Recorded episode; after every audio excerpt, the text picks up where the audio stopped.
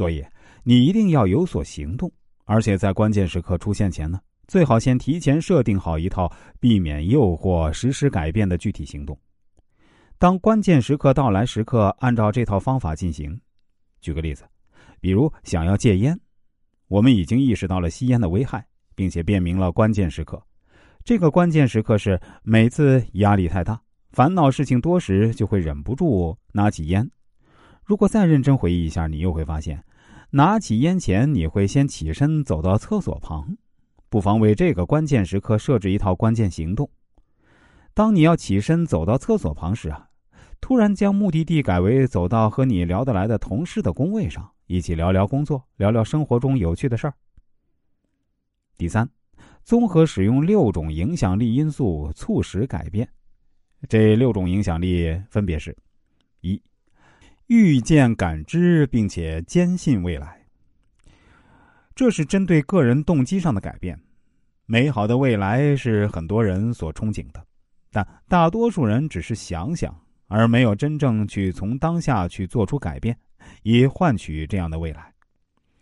心理学家丹尼尔·里德曾做过这样一个实验，在实验中，里德让试验对象列出一张消费清单，结果发现。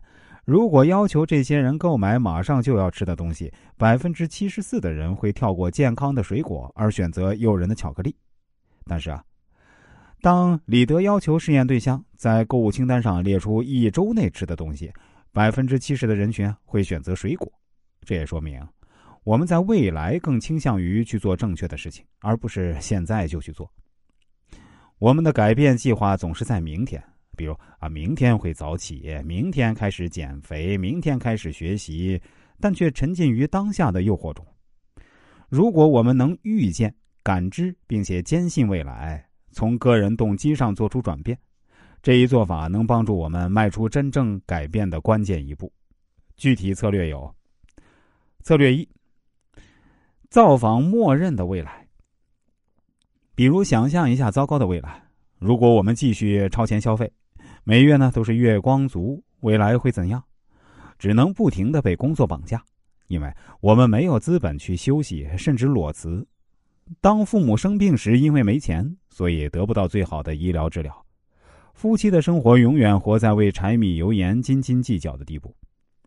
我们的身边不乏很多生活过得一团糟的人，我们甚至可以将自己作为一名旁观者，或者一位科学家，再拿着显微镜去观察他们。